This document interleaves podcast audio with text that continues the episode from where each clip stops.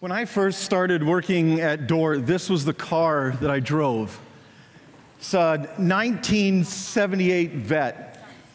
That's what I would tell people if they weren't actually there to look at it. 1978 Chevette.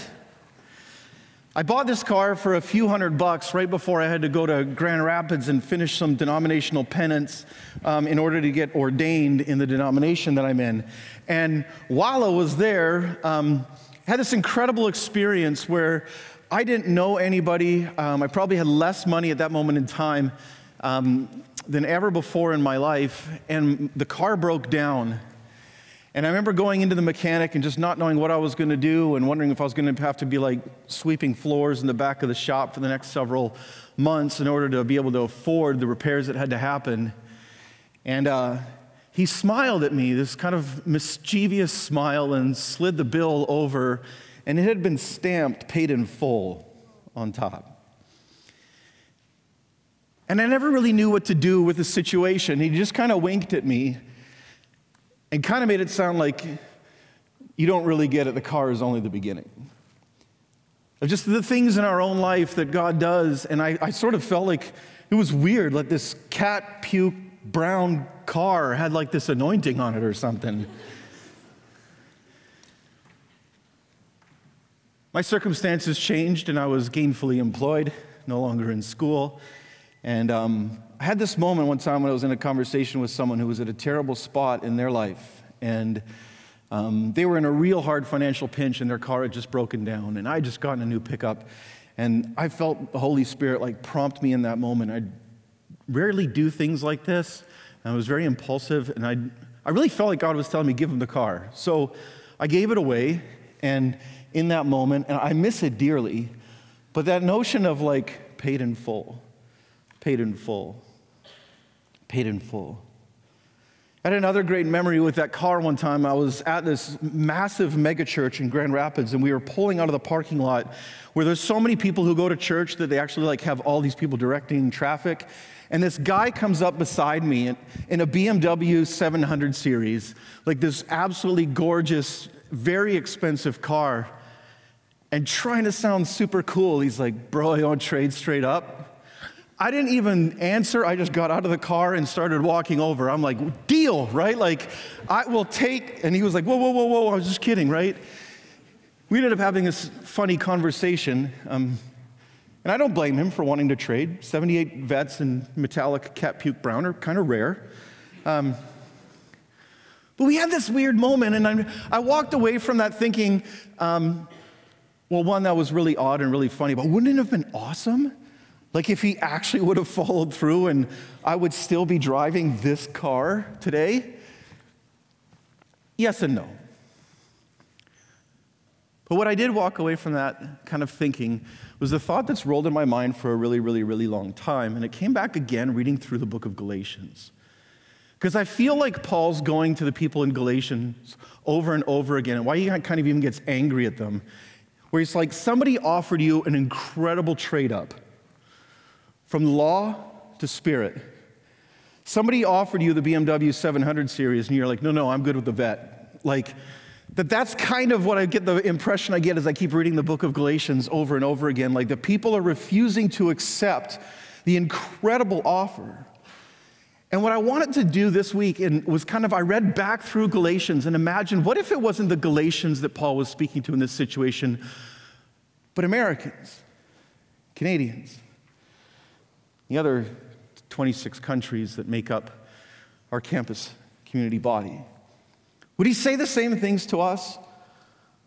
Are we also people who want kind of the behavioral modification Christianity and not the community Christianity? Do we want, in the words of Mark Sayers, the kingdom without the king? Do we want to be adopted into sonship but not actually have a father that we're walking in relationship with? We're a family that we call our own. That we're selective about the benefits, but the one thing we won't ever give up is our pride. Now, one of the things I think that makes it so hard for us in this, if we can just be honest with each other, is that as evangelical Christians today, living on the other side of the Enlightenment and the age of reason and everything else, it's really hard for us to move beyond a cerebral Christianity to one that legitimizes the experiences of the Holy Spirit. Reformed Christians, in particular, have a very tenuous relationship with the Holy Spirit. Think about it. When we talk about the Holy Spirit, it's the person within the Trinity that we trust the least, that we talk to the least, that we name the least in our prayers, and that we talk about to others the least. And yet, the absence of him is what provokes the greatest anger in, all, in Paul in all of his epistles. Because there is something significantly legitimate about the experiences that we are called to have in the leading and prompting of the Holy Spirit in our lives. We're switching gears now from sort of the conflict and resolution piece that we had saw in chapter 2 between Paul and Peter as, as Paul comes back to Jerusalem and kind of finds this reconciliation and, and points of agreement, but also contention at times with Peter.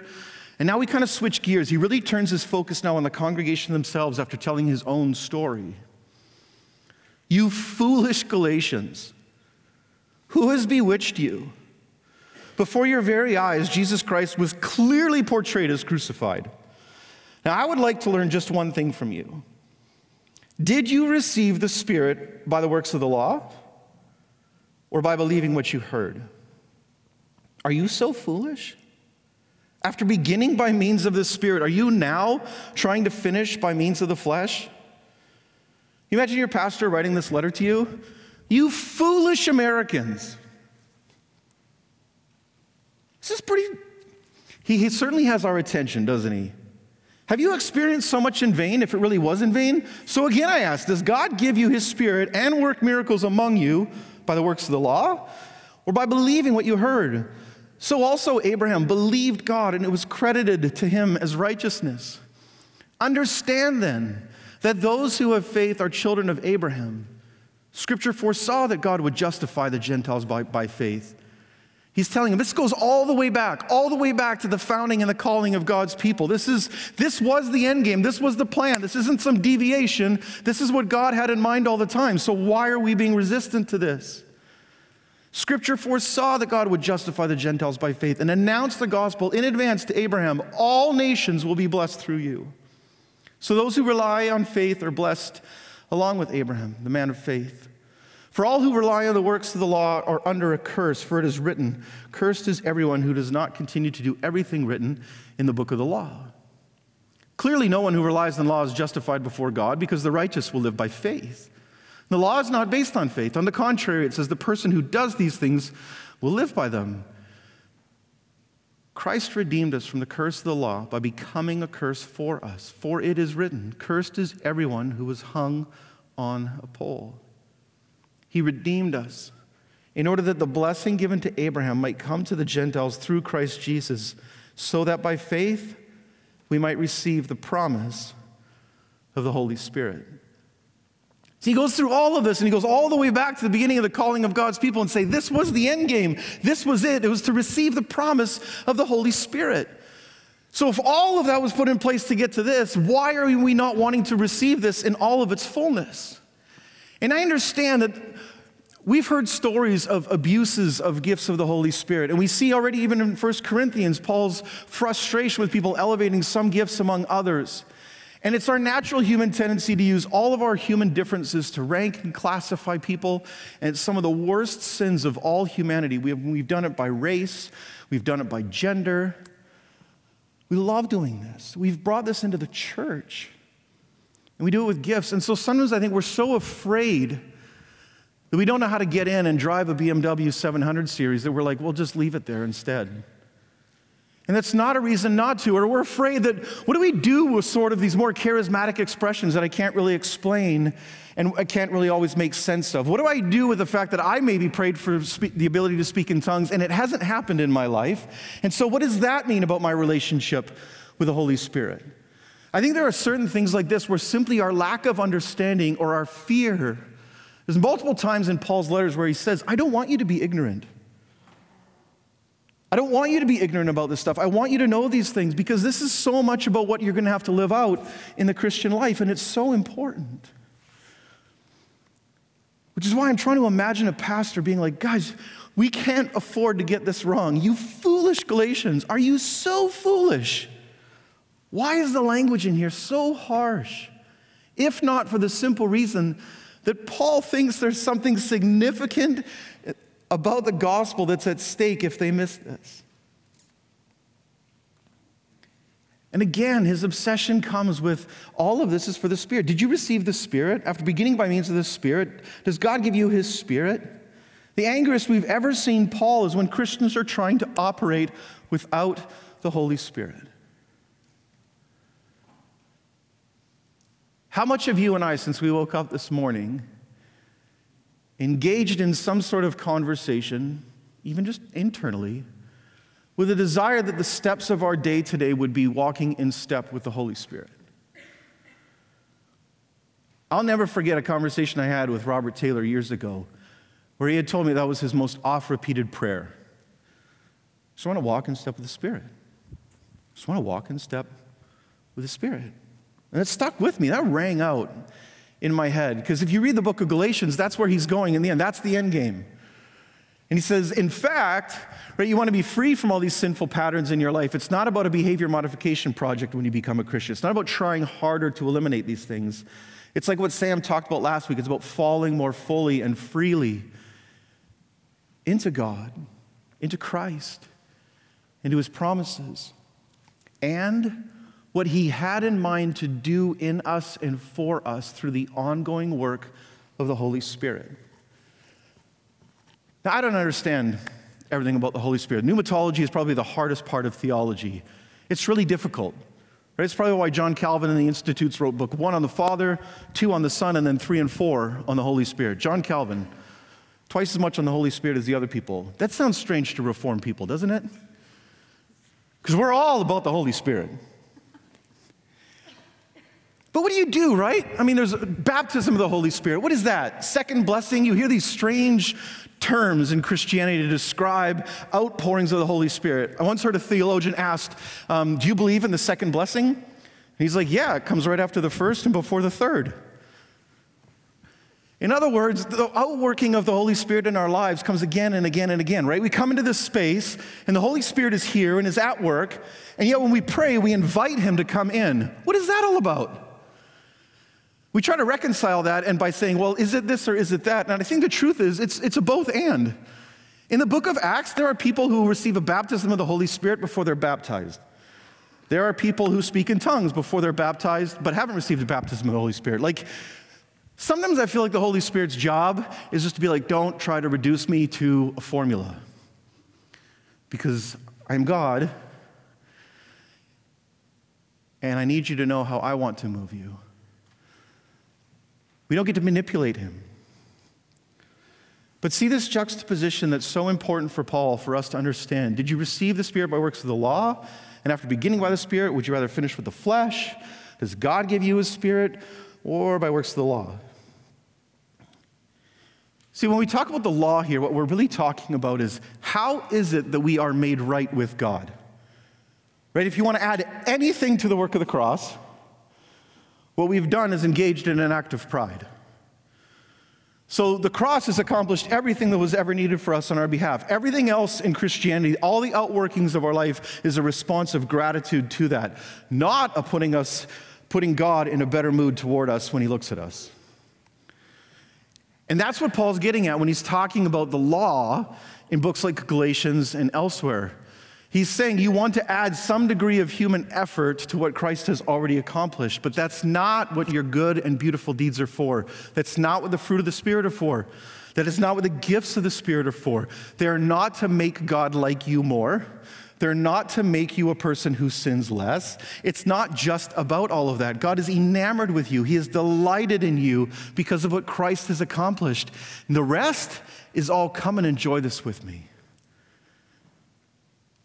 Come and receive the invitation. Come and be in relationship with me. And relationships grow, you guys, when we share in experiences. Think about this with every other person here.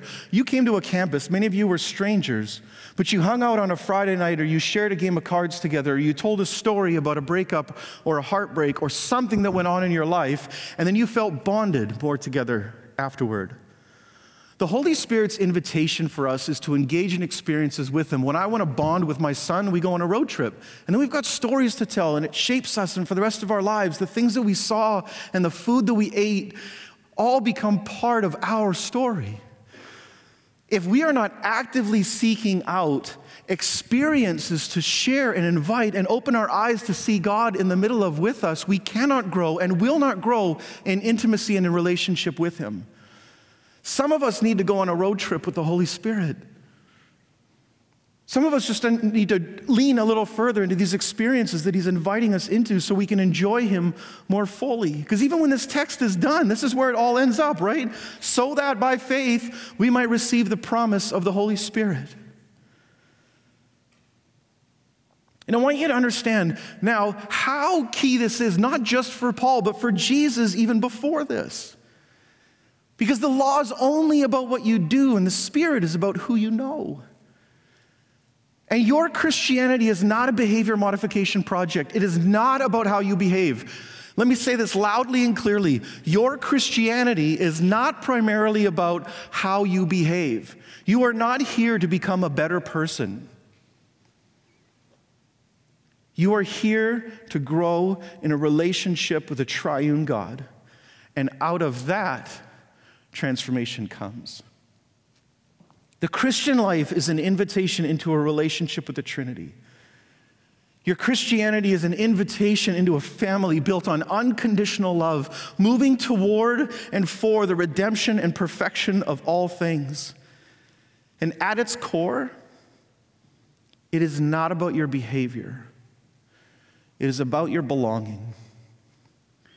And the Holy Spirit is the one that creates the sense of belonging for you in this world. At the center of the multiverse is a relationship. The theory of everything, for those who are in Christ, is that at the center of everything, there's a Father, Son, and Holy Spirit together dwelling in perfect unity and inviting you into fellowship with that family. This is exactly what Paul's talking about in that famous passage in Romans. But I want you to hear this again now. Focus on what the work of the Spirit is doing in creating your adoption into the family of God. Highlight in your brain right now the Holy Spirit and His works. For those who are led by the Spirit of God are the children of God. See, the Spirit's leading to your place in family. And that spirit that you received does not make you slaves, so you live in fear again. No, no, no. Rather, the spirit you received brought about your adoption to sonship. And by him, that is the spirit, we cry, Abba, Father. The spirit himself testifies with our spirit that we are God's children. And now, if we are God's children, then we are heirs, heirs of God and co heirs with Christ, if indeed we share in his sufferings, in order that we may also share in his glory. It's the invitation into the family and the work that gets done that makes this happen. The person who wrote your adoption paperwork is the Holy Spirit. Now, to come into the family of God and not enjoy and move deeper into that intimacy and that relationship is like being adopted into a family and then saying, Well, the court case was fine. I just wanted it on paper. I don't actually want to enjoy the family that just adopted me in. That would be a crying shame. That's the whole point of adoption. I'm an adopted parent. I understand this. You adopt somebody, you bring them in. I didn't want to just go to a court one day. I didn't want to have some lawyers sign some papers. I wanted a child.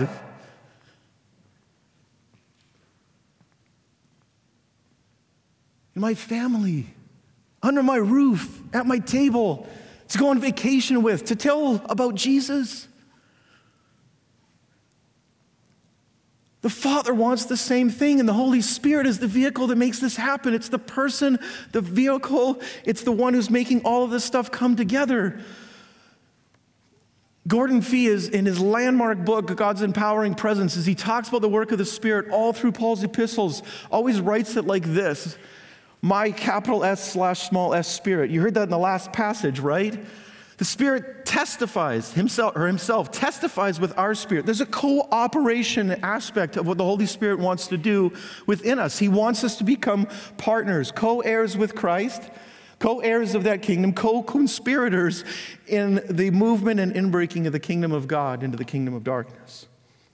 And so we become intertwined, and not in like an Eastern mystical sense, but in a biblical mystical sense. And the end game isn't nirvana, it's belonging.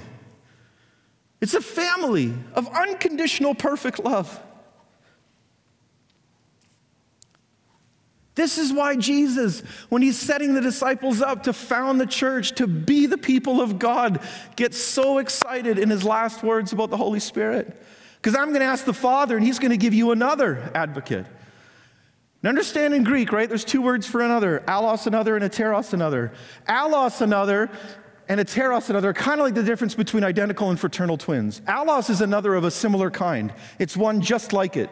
Heteros is another of a different kind.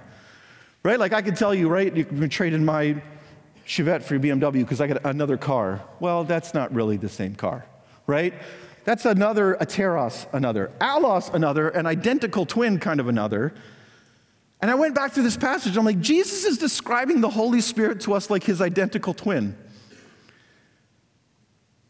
You think I'm good and I get to walk beside you? Wait till my twin brother comes along who lives in you. You thought this was cool, God coming to live beside you? Well, now I want to come inside.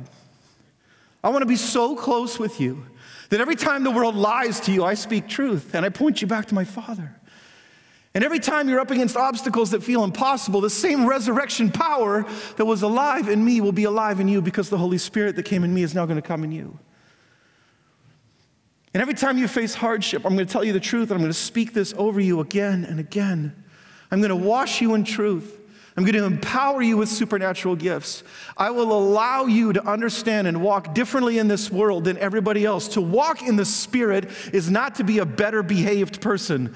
To walk in the Spirit is to be a person more alive than the other human being beside you because you understand your existence and you understand your identity and you understand that you already belong and you understand that you don't have to perform for anybody else because you are already perfectly loved.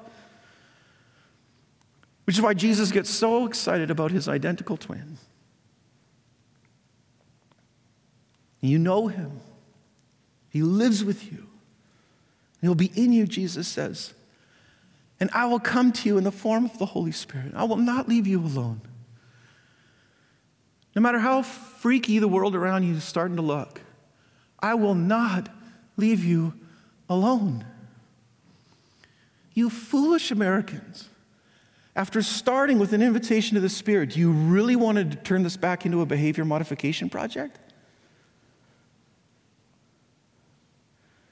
And that same passage just keeps going of Jesus' invitation, of his excitement of what's going to happen when the Spirit comes. On that day, you'll realize I'm in the Father, and you are in me, and I am in you. And the one who creates this bonding between us all is the work of the Holy Spirit.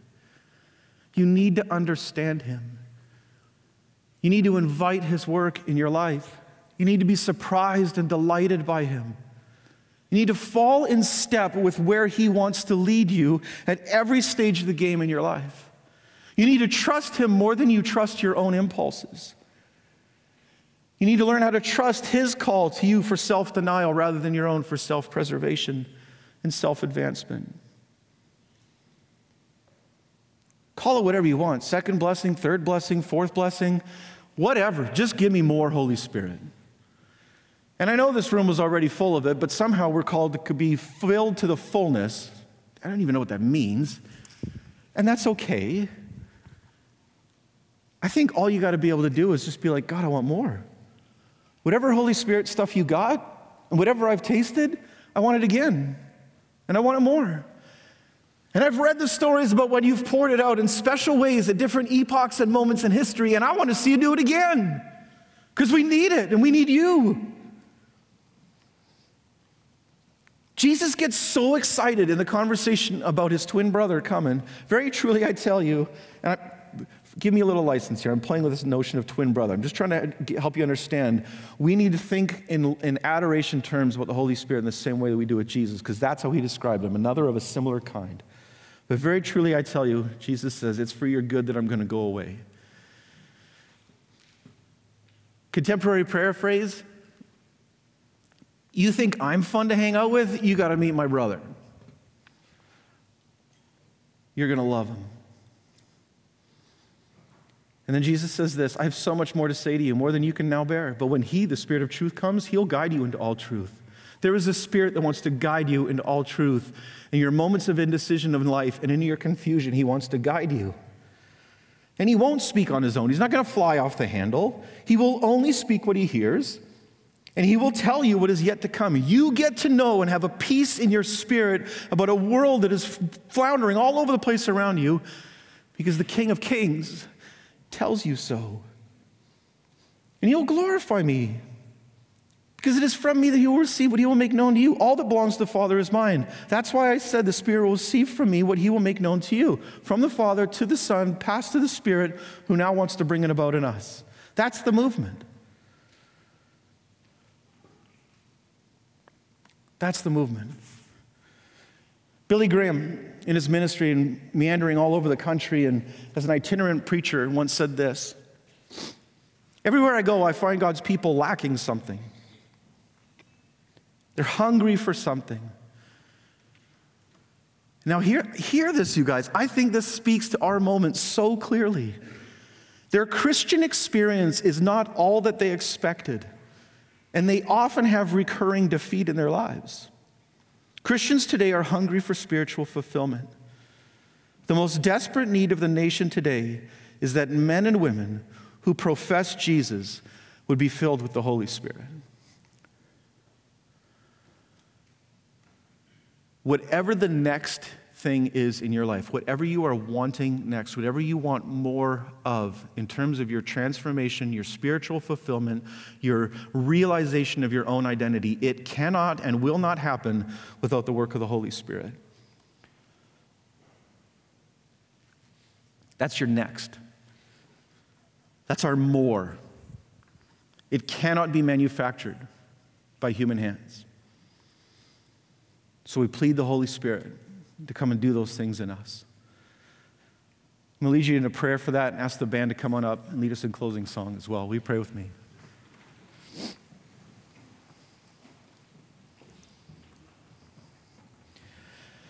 Father, Son, and Holy Spirit,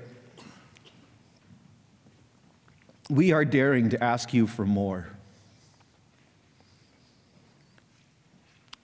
Sometimes even just trembling because we don't know what that means. Or you might want to uncover something in our lives that maybe we weren't ready to give you yet. But we know that you always have what's best for us in mind. That you love us better than we love ourselves. And what we could not do for ourselves, you went and did for us. You have proved it. You have done it. And we need to trust it. Lord, will you call us? Will you lead us?